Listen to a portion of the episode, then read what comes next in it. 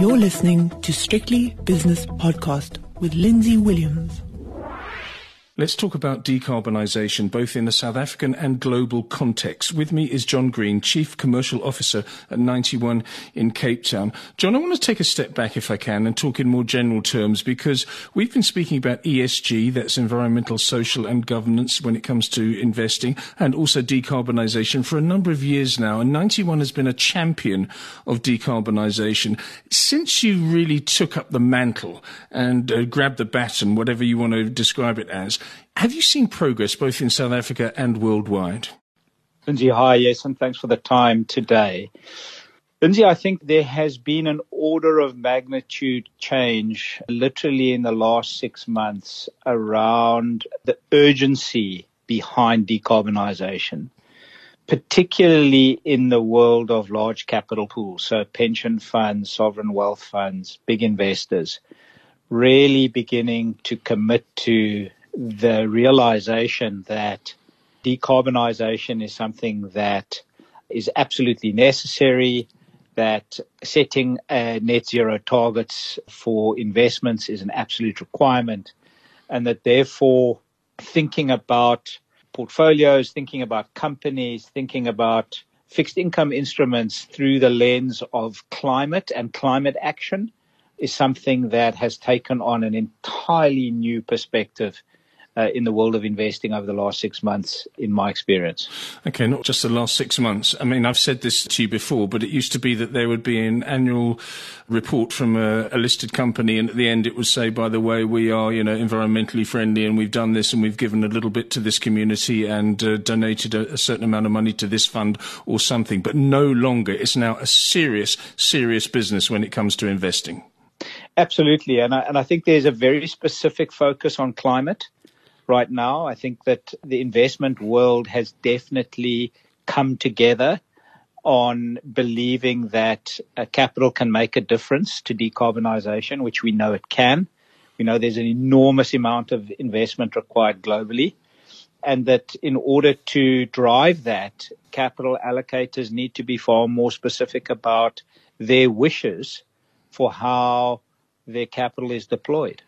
When it comes to South Africa, we haven't got a great record at the moment, and we know why, because the energy infrastructure in South Africa is embedded. It's an infrastructure that can't just be dismantled just because it is coal based and carbon leaning. I think that's a polite way to put it. So, how can we start? We, we have started. We know that President Cyril Ramaphosa has, has, made some very good noises recently, and we'll talk about that in a moment. But where does it start? Can it start at the household level? Does it start with the private sector, the public sector, or, or should all three start to work together? I think, Lindsay, all parts of the economy have to come together around this issue. The biggest concern that I have as an investor is is that if South Africa, particularly its energy system, doesn't move forward in addressing this question of decarbonisation, we're going to be left behind as a, an economy that has access to the world in, in trade terms. And that for me is something that should really drive and galvanize the policymakers to address this question. And interestingly, it's actually not that challenging, even though we have a very coal heavy, carbon heavy energy system right now. In fact, one of the heaviest, one of the most carbon intense in the world. So I think you were very polite. We have an abundance of renewable resources. And, you know, the first three rounds of, of the REAP, the Renewable Energy Public Private Partnership Program showed that we can deliver renewable energy very quickly. I think an interview with the Chamber of Mines a couple of days ago uh, after the president's announcement you know, clarified that, you know, there's as much as 1.6 gigawatts of generation just waiting to be turned on, if you like, in terms of investment. Uh, and that's an enormous amount. You know, that's nearly a third of the current energy supply in the country. So I think that whilst this is a huge risk, if as South, as South Africa as an economy doesn't respond, it's a huge opportunity too. And at the same time, I think there's the added benefit of this being a potential investment drive that can kickstart the economy. So I, I, I do believe that that it's challenging, but that if the policymakers grip the problem and, and really show some vision here uh, as a country. There's an enormous benefit to be gained from committing to the transition. Can you commit to the transition by dismantling Eskom over a, a, number of years? Obviously, it can't be done overnight, but if you, as you say in a, in a piece that was sent to me by uh, one of your colleagues, there's been a plunging, a plunging price in renewable energy uh, setup costs and also the price of delivering it to the household or to industry or to a, a mining company. Uh, so obviously that is very beneficial in the long term, but you can't just throw away tens and tens of billions that have been invested in new Eskom facilities, coal facilities, for example, or can you? Well, interesting, Lindsay. I think, you know, the experts, and, and I'm not an expert on, on the energy system, but the experts tell us that you know there is a very viable path to transition in South Africa. Uh, and to basically transitioning off off coal. You've got 30 years to do that. 2050 is the target for net zero. You don't have to do it next year. Um, and in fact, um, you know, many of our of our coal-fired stations are creaking and groaning, as we as we all know. And, yes. and, and for you know, the sooner you can decommission them, them the better. So I, I don't equate a change in the energy system to, you know, decommissioning Eskom. I think that Eskom is a critical part of the solution long term. Eskom adopting a renewable energy plan that's much more aggressive, I think is part of that program. And, uh, and you'll see that, that sort of the availability for finance for those kinds of efforts will be, will be much more, uh, I think keenly priced, much more, open to discussion and negotiation. So for me, a transition doesn't mean, you know, Eskom gets left behind. It means we change our mindset around the future energy infrastructure in the country. And we can do that. I mean, it's, it's, it was unbelievable to me in pressing into the detail and understanding that we could, we can as a country transition off coal by 2050 at no material uh, implication to unit costs of energy and and that's that's a fantastic confirmation that we are both rich in carbon resources and renewable energy resources. One of the luckier countries out there. So. I believe that this is is a transition that if we commit to, we can uh, meaningfully re-energize our whole economy and set ourselves up for a for a successful future. If we don't, then the threat of carbon taxes, the threat of being put in the naughty corner as a carbon heavy country is just going to get more and more visible and real. How real is that carbon tax situation? I mean, at what point do people like the EU and other developed world regions say, okay, South Africa, you are in the naughty corner because out of 25 relatively wealthy nations, and this is again a stat that I got from the report sent by 91 to myself, we're the worst we are most carbon reliant when it comes to energy transmission. So, what does a carbon tax mean? How much is it going to cost the fiscus?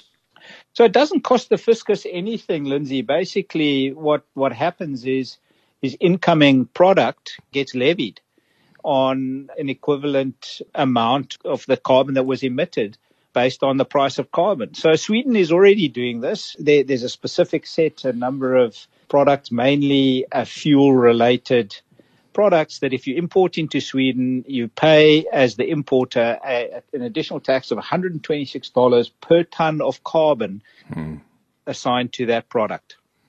And so it's not our fiscus that gets taxed. It's our product when we ship it. And so all that all that it means is we become less competitive. What does that mean? We have less, less export opportunity. There's less opportunity for growth and, and so on and so on. So is that real? It's very real because fortunately the carbon problem is everybody in the world's problem. You can't solve it in one part of the world and not in others. And, you know, the developed world, which is responsible for most of the greenhouse gas emissions in the atmosphere, will take active steps to, to try and bring uh, emerging market economies into line. So I, I, don't think it's a it's a threat that won't uh, eventuate. We're seeing it happen already, and uh, it will materially affect those that are not committed to a transition.